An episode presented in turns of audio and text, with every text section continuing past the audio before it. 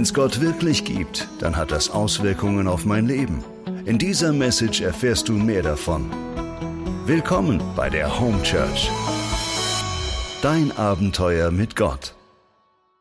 Also heute geht es um das Thema Sehnsucht und ich weiß nicht, wonach du dich gerade sehnst, also was deine größte Sehnsucht im Herzen ist. Der Patrick hat schon ein paar Dinge erwähnt. Vielleicht sehnst du dich danach, endlich wieder mal auf die Piste zu steigen, deine Ski auszupacken oder ins Fitnessstudio zu gehen oder einfach einmal raus, irgendwie wegfahren, raus aus der Wohnung ähm, oder in ein Restaurant zu gehen und wieder mal richtig gut zu essen oder deinen Stammtisch ähm, wieder mal zu sehen.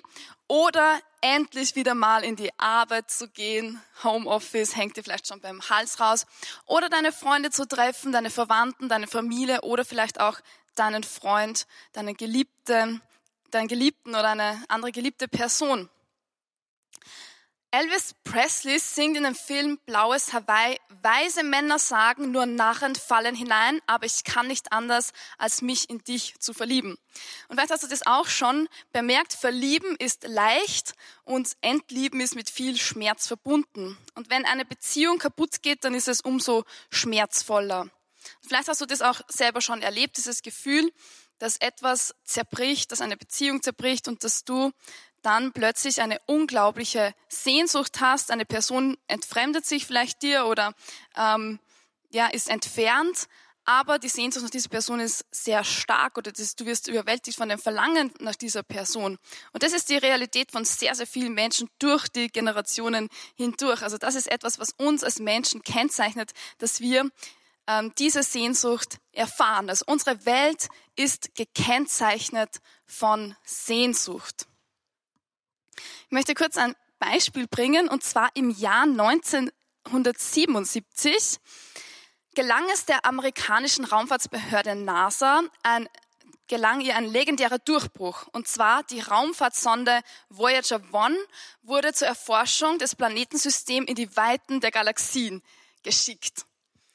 Und zuerst flog sie den Planeten Jupiter und dann den Saturn an und als erstes von Menschenhand gefertigtes Objekt drang sie dann in den interstellaren Raum ein. Also das war wirklich eine unglaubliche Sensation. Und bisher hat sie unglaubliche Daten geliefert, mit denen ominöse Phänomene aus dem Weltall einfach besser verstanden und beschrieben werden konnten. Und damit galt sie mit ihrer Schwestersonde Voyager 2 als eine der größten Erfolge der NASA und der Raumfahrtsgeschichte allgemein. Sie fliegt übrigens noch immer und liefert auch noch immer Daten. Und ähm, Forscher sagen, in 40.000 Jahren wird sie 17 Lichtjahre von der Sonne entfernt sein. Also das sind unglaubliche Dimensionen. Ähm, und es gab da eine eine Frau, und zwar Annie Druyan, und sie war Teil der NASA und war damals Creative Director des Projekts. Gemeinsam mit ein paar Kollegen hat sie einen Auftrag bekommen, und zwar hatte sie so einen, einen äh, Datenträger auf diese Raumsonde gelegt, und zwar die Voyager Golden Record. Ja, das ist das sehr bekannt geworden. Es war ein Datenträger aus Kupfer, der mit Gold überzogen war. Und dort sollte sie wichtige Audio- und Bilddateien von der Menschheitsgeschichte draufspielen, ähm, für den Fall, dass irgendwo intergalaktisches Leben entdeckt würde.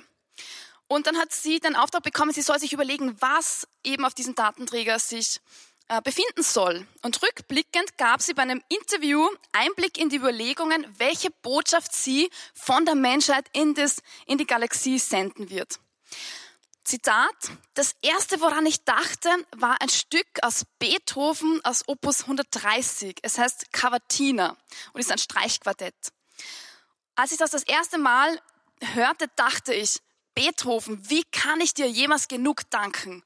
Und als Karl, mein Kollege, sagte, gut, jetzt haben wir diese Botschaft und sie wird eine Milliarde Jahre halten. Da dachte ich an dieses wunderbare, schöne, traurige Stück Musik, das Beethoven irgendwo am Rande geschrieben hat und das an das Wort Sehnsucht, Verlangen. Ein Teil dessen, was wir in der Voyager festhalten wollten, war dieses unglaubliche Verlangen, das wir fühlten. Zitat Ende. Und das ist doch interessant. Ein Stück menschlicher Sehnsucht wird in das Weltall hinausgeschickt. Und wenn wir auf das schauen, was das Wort Sehnsucht eigentlich bedeutet, aus dem Lateinischen kommend, da gibt es das Wort desidere und das heißt eigentlich von den Sternen. Und es ist, als ob die NASA-Wissenschaftler in den Galaxien, in die Tausende von Lichtjahre, diese eine Message hineinrufen hin zu den Sternen. Das, was wir sind, sind Geschöpfe voller Sehnsucht. Und das ist die Botschaft, die wir in das Weltall hineinrufen und gleichzeitig, wenn es dort vielleicht irgendwo intergalaktisches Leben gibt, dann rufen wir denen zu, fühlt ihr das auch, fühlt ihr auch diesen Schmerz, dieses Verlangen, diese Sehnsucht oder sind wir verrückt, sind wir die Einzigen? Und wenn wir in die Musikindustrie schauen, dann merken wir, dass dies boomt von Liedern, wo es um das Thema Sehnsucht geht. Also ich denke, die Liebeslieder sind so alt wie die Menschheit selbst. Und sie sind gekennzeichnet von etwas, was uns übersteigt, was über uns hinausgeht. Und das, brauch, das finden wir nicht nur in der Musikindustrie, sondern das findest du, wenn du ein Video auf YouTube anschaust und dann die nächste Werbung kommt oder auf Insta. Wenn du rüber scrollst, wirst du sofort etwas finden, was mit diesem Thema Sehnsucht spielt.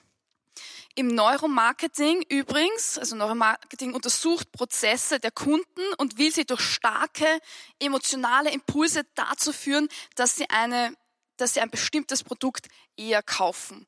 Und da ist es so, da kennt man dieses Schlagwort Sex Sales.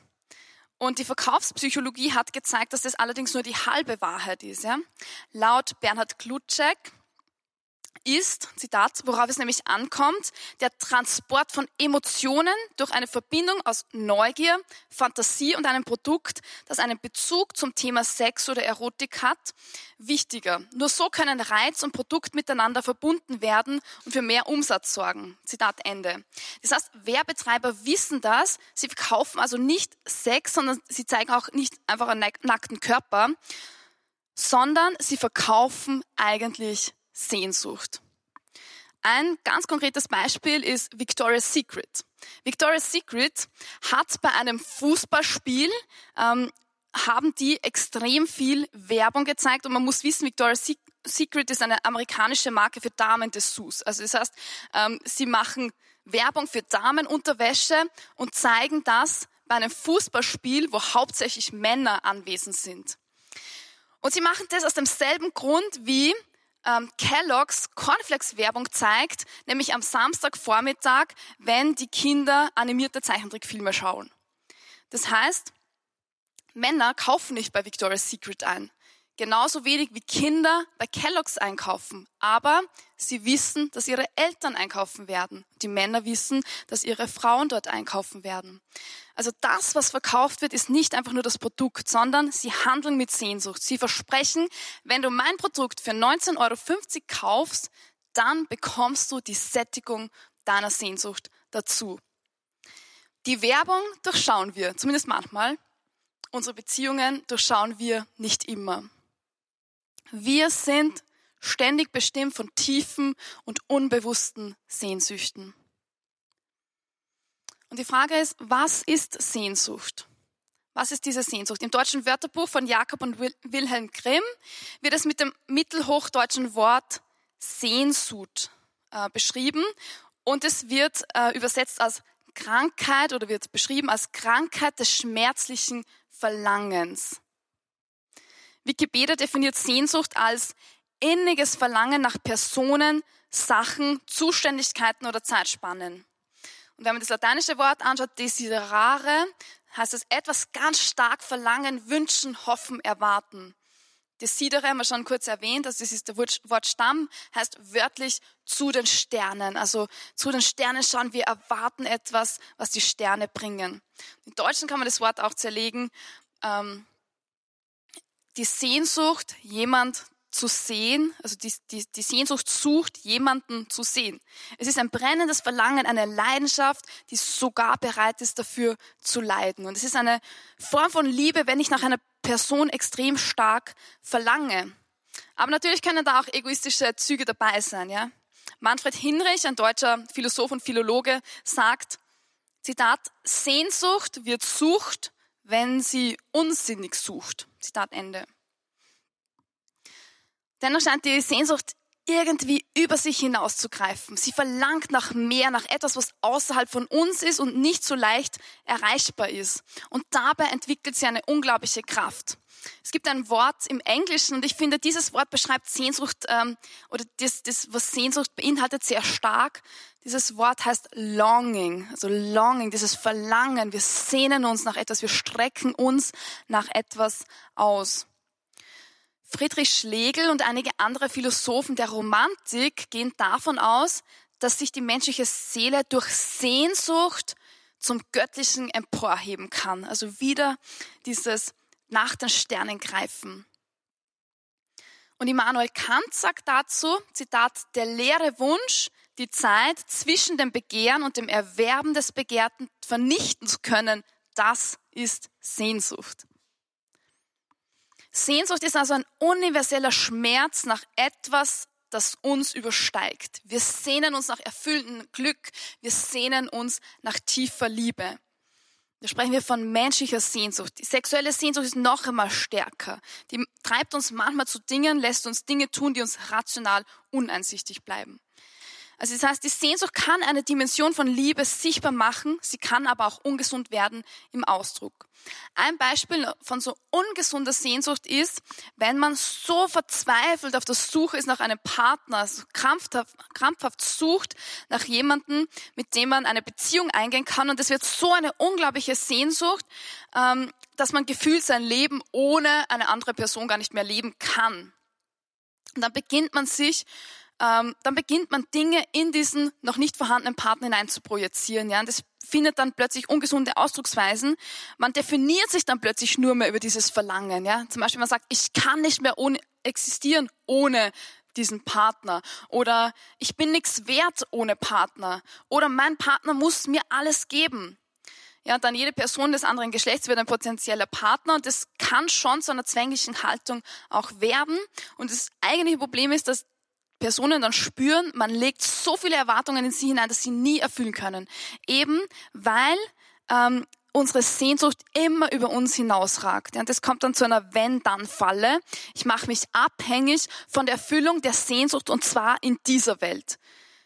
Das Problem ist eben, die Sehnsucht hat eine Ewigkeitsdimension. Ja, sie reicht über uns hinaus und ein Mensch kann deine Sehnsucht nie erfüllen. Und wir Menschen, wir leben mit diesem unbändigen Verlangen nach mehr. Wir suchen etwas beständig, was dieses Verlangen in uns füllt. Es ist ein, ein, ein Schmerz in unserem Innern, es ist ein Hunger. Und jetzt hast du drei Möglichkeiten, diesen Hunger, mit diesem Hunger umzugehen. Die erste Möglichkeit ist, dass du einfach diese Sehnsucht ignorierst. Das heißt, du machst eine Hungerdiät. Ja, eine Diät und du Du ignorierst einfach dieses Hungergefühl und sagst, das darf einfach nicht sein, ich muss das unterdrücken. Und das Problem ist, dass auch viele Christen so leben, dass sie denken, ich muss die Sehnsüchte, die ich in meinem Herzen habe, ich muss sie unterdrücken, weil sie per se schlecht sind. So beginnen viele Christen einfach bitter zu werden. Ja, das ist nicht der richtige, gesunde Umgang. Der zweite Weg ist, dass du dich auf das Fastfood stürzt. Du merkst, ich habe eine Sehnsucht, ich habe einen Hunger nach etwas und sofort sättigst du dich mit extrem ungesundem Essen. Ja, und dann merkst du eigentlich im Nachhinein, uh, das war doch nicht so gut. Ähm, also es sättigt dich nicht. Es sättigt dich für einen kurzen Augenblick und dann lässt es dich irgendwie noch leerer zurück. Also das heißt, du hast Sehnsucht nach Intimität, dann stopft dir vielleicht einen Porno rein oder ja, das sättigt zumindest für kurze Zeit oder nach Schönheit, kauft dir ein neues Kleid. Ähm, nach Bedeutung, du machst jemand anderen klein, aber das Problem ist, wir merken, irgendwie stillt es doch nicht die Tiefe unserer Sehnsucht. Es wird unserer Sehnsucht nicht gerecht. Und die dritte Möglichkeit ist die Vorbereitung auf das Hochzeitsmahl. Du bist geschaffen für unendliches Glück, für eine himmlische Ekstase. Und das Drama des menschlichen Herzens ist, wir wissen es, wir wissen es unthematisch, wir wissen es unbewusst. Tief ist es in unsere DNA eingeschrieben. Und jetzt schauen wir uns das ein bisschen genauer an. Das Problem ist, wir wissen es nämlich oft nicht bewusst, ja. Sondern es schwingt mit unserem Sein irgendwo mit und wir versuchen das schnell irgendwie zu sättigen. Aber jetzt schauen wir uns an, was Gott eigentlich in unser Herz hinein graviert hat. Zwar gibt es sieben Grundsehnsüchte, die jedem Menschen zu innerst sind, tief in uns eingeschrieben sind. Also Sehnsüchte motivieren uns, sie setzen eine unglaubliche Kraft frei und sie geben uns ein Bild von Zukunft und Hoffnung. Und was sind eben diese Grundsehnsüchte? Die Sehnsucht nach Genuss, die Sehnsucht nach Faszination, die Sehnsucht nach Schönheit, nach Größe, nach Intimität, nach Leidenschaft und Signifikanz. Die Sehnsucht nach Genuss, ja, wir lieben es, einen guten Kaffee, Schokolade, eine gute Tasse Tee, ähm, ein Wellness-Tag oder ein Urlaub am Meer, ein Glas Wein oder so ähnlich zu genießen. Und zugleich lieben wir auch Gemeinschaft von Personen oder das Dasein von bestimmten Personen und genießen das. Aber noch mehr Erfüllung finden wir, wenn wir merken, wir werden von einer Person genossen. Das heißt, eine Person feiert uns aufgrund unserer Existenz nur allein aus dem Grund, weil du da bist. Und sie jubelt über uns nicht, weil du etwas Großartiges geleistet hast, sondern weil sie dich im tiefsten annimmt. Und das ist die Art und Weise, wie Gott uns feiert und wie er uns genießt. Die Sehnsucht nach Faszination. Wir wollen gerne fasziniert sein, staunen über etwas oder auch über jemand. Ja, wir, wir lieben es, über Dinge zu staunen. Zum Beispiel, wenn du ein neues Auto kaufst und dann staunst du, wow, was kann das Auto alles? Der Patrick hat sich vor kurzem, hat vor kurzem ein neues Auto bekommen und hat er gestaunt über das, was ähm, das alles kann und wir haben alle mitgestaunt. Oder die Funktionen eines neuen iPhones. Ja, du, du, bekommst ein neues Handy und schaust dir das an und denkst dir, wow, das schaut so cool aus und was hat das alles für Funktionen? Die Kamera ist viel besser, äh, das kann das und das. Ja, wenn du auf die Website schaust von Apple und du schaust das neue iPhone an, denkst dir, wow, das schaut mega cool aus.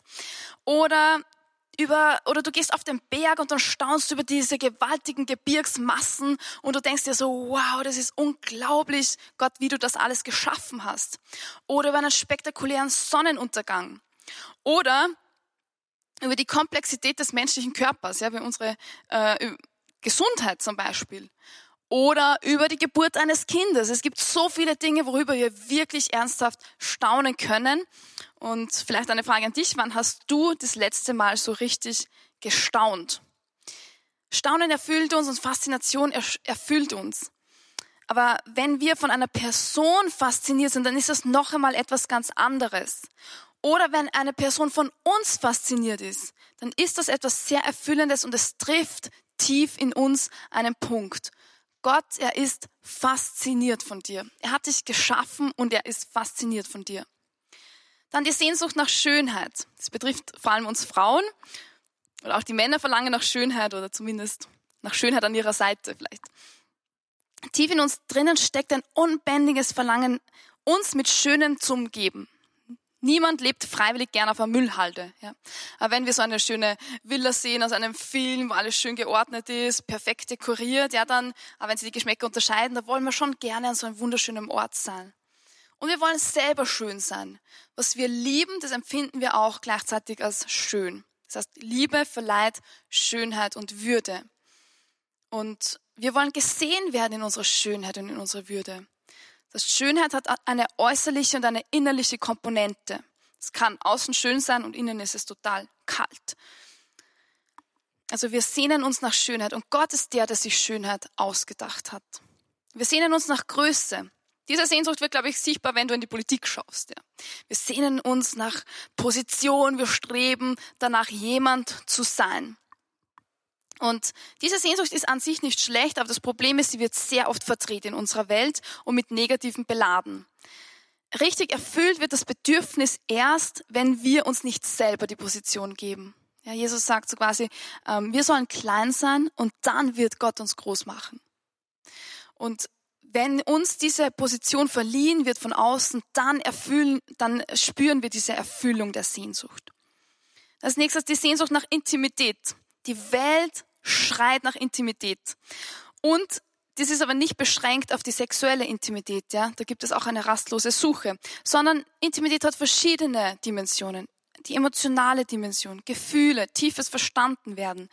Dann die körperliche Intimität, der Umarmung. Geistige Intimität, wenn wir mit Gott sprechen. Oder die mentale Intimität, wenn wir Geheimnisse zum Beispiel austauschen. Und wir sehnen uns danach, dass wir erfüllt werden. Und die tiefste Erfüllung der Sehnsucht nach Intimität kann nur Gott geben. Dann die Sehnsucht nach Leidenschaft. Wir sehnen uns nach Ganzheitlichkeit, nach rücksichtshaltlosen sich hingeben mit ganzem Herzen, mit ganzer Seele, mit all unseren Gedanken wollen wir uns einer Sache widmen oder besser noch sich jemand widmen, sich jemand hingeben und einer Person sich ganz schenken. Und es kostet uns etwas, aber wenn wir erkennen, dass es sich auszahlt, sich selber für eine Sache oder noch besser für eine Person hinzugeben, dann kann das eine extreme Erfüllung sein. Und zum Schluss siebte Sehnsucht nach Signifikanz. Wir wollen einen entscheidenden Unterschied machen. Wir wollen Dinge tun, die einen Ewigkeitswert haben. Wir wollen einen bleibenden Eindruck hinterlassen und merken, dass wir einen Unterschied machen in der Welt. Und wenn wir etwas tun können, das positiv, das andere positiv beeinflusst, dann gibt uns das Sinn. Liebe macht den größten Unterschied. Das heißt, Liebe ist am signifikantesten. Und all diese Sehnsüchte sind wie ein Kompass in die Ewigkeit. Sie haben diesen einen Sinn. Sie richten uns aus auf die Ewigkeit. Woher kommt denn diese Sehnsucht? Im Himmel werden wir keine Sehnsucht mehr haben. Im Himmel haben wir die totale Erfüllung. Das heißt, diese Sehnsucht kommt daher, dass wir etwas verloren haben. Und das lesen wir ganz am Anfang in der Bibel, in Genesis. Wir, wir lesen, wie Gott ähm, Adam und Eva erschafft als Mann und Frau. Und dann kommt dieser harte Bruch, wo wir den Verlust der tiefsten Gegenwart Gottes, der tiefsten Intimität mit Gott erleben. Also als Prototyp für die Menschheit. Und da heißt es in Genesis 3,16, zur Frau sprach er, viel Mühsal bereite ich dir und häufig wirst du schwanger werden. Unter Schmerzen gebierst du Kinder. Nach deinem Mann hast du Verlangen und er wird über dich herrschen. Ja? Und da merken wir, da ist ein Bruch hineingekommen. Da ist das Verlangen hereingekommen in die Geschichte der Menschheit. Und sie macht Dinge kompliziert. Ja? Nicht einfach. Also Sehnsucht hat etwas mit Schmerz zu tun und war nicht am Anfang Teil des Schöpfungsplans, sondern es wurde erst später, nachdem wir so quasi etwas verloren haben. Wir sehnen uns nach Gott. Also tief in uns drinnen. In Jesaja 26, 9 heißt es, meine Seele verlangt nach dir in der Nacht, auch mein Geist in meinem Innern ist voll Sehnsucht nach dir. Also das ist eine explizite Sehnsucht. Und C.S. Lewis, er sagt, Zitat, wenn wir in uns selbst ein Bedürfnis entdecken, das durch nichts in dieser Welt gestillt werden kann, dann können wir daraus schließen, dass wir für eine andere Welt erschaffen sind. Gott hat uns absichtlich auch mit dieser Sehnsucht erschaffen. Ja. Er sagt, ohne mich bist du unvollkommen. Er ist der Ursprung, er ist die Quelle und er ist auch das Ziel dieser unbändigen Sehnsucht, die wir in uns drinnen haben.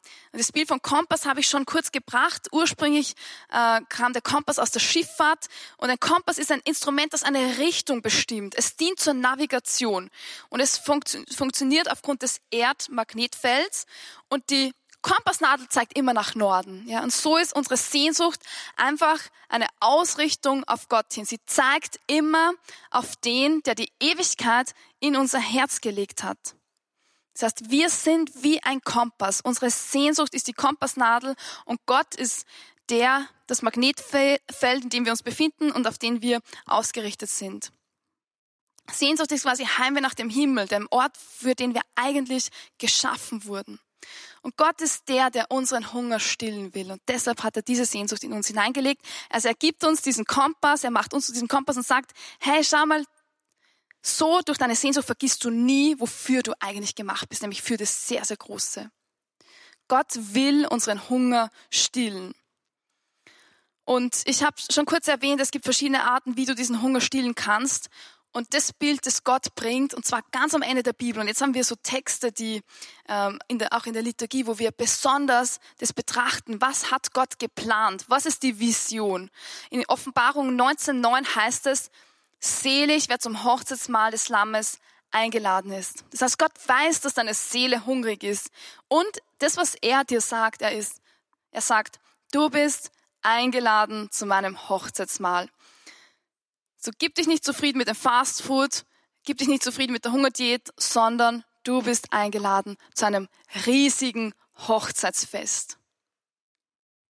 Gott liebt es, auf unsere Sehnsucht zu antworten. Auf die Sehnsucht nach Genuss, nach Faszination, nach Schönheit, nach Größe, nach Intimität, nach Leidenschaft und nach Signifikanz. Und warum? Weil du wurdest geschaffen für die größte Liebesgeschichte des Universums. Und du musst wissen, Gott sehnt sich so viel mehr nach dir, als du dich nach ihm sehnst. Also es ist eingeschrieben in unseren Körper, in unsere Seele. Aber Gott, er sehnt sich noch viel mehr nach dir. Er will mit dir sein. Und der Advent ist eine Zeit des, der Sehnsucht. Wenn wir auf den Advent schauen, dann merken wir, dass die Zeit erfüllt ist, dass sie schwanger ist mit Sehnsucht. Und im Volk Israel gab es über sehr lange Zeit dieses Verlangen nach dem Messias. Ja, das Volk wusste, irgendwie sind wir unfertig, wir sind unvollständig und wir brauchen einen Erlöser, den sogenannten Messias. Und das Volk hat sich so lange gesehen, das hat gesagt, Gott, bitte schenk uns diesen Erlöser, schenk uns diesen Messias, schenk uns den, der unser König ist, der uns befreien wird von all dem Mühsal, all den negativen Dingen. Ich weiß nicht, welchen negativen Dingen du heute gefangen bist. Und dann haben sie gewartet. Ja, das, das Volk war voller Sehnsucht. Dann ist Johannes der Täufer gekommen. Sie haben gefragt, ist er der, der Messias? Ja, es war, er war es noch nicht. Und dann ist Jesus gekommen als der Erlöser, als der Messias, der Retter. Er ist die Erfüllung all unserer Sehnsüchte. Er ist das Glück, wovon wir träumen. Und Jesus, er ist gestorben am Kreuz, er ist auferstanden, in den Himmel gegangen und er hat etwas versprochen, und zwar, dass er wiederkommt. Und auch heute leben wir in einer Zeit, die erfüllt ist von Sehnsucht. Ja, Gott bereitet seine Kirche vor, dass wir ihn erwarten. Das hören wir auch heute, wenn wir die, das Evangelium hören. Also wir hören davon, dass wir bereit sein sollen, dass wir wachsam sein sollen. Und wer sehnsüchtig ist, der ist wachsam. Und das ist auch mein Gebet für heute, für dich und für uns als Kirche. Mal kurz zusammengefasst.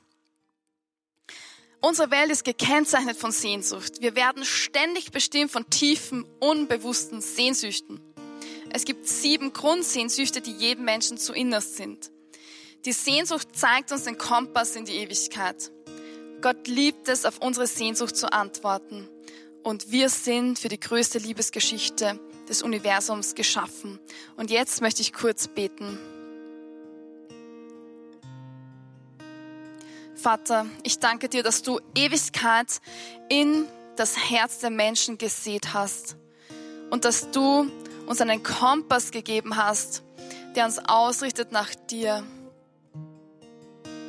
Danke, dass deine Sehnsucht nach uns so viel größer ist als meine Sehnsucht nach dir. Und ich bitte dich, dass dieser Advent eine Zeit wird, wo wir uns ganz besonders nach dir ausrichten, wo, wo unsere Sehnsucht stark wird und wo wir bereit sind, wo wir warten auf dein Kommen, auf dein Eingreifen, auf deine Veränderung. Das möchte ich beten. Jesus Christus, in deinem mächtigen Namen. Amen.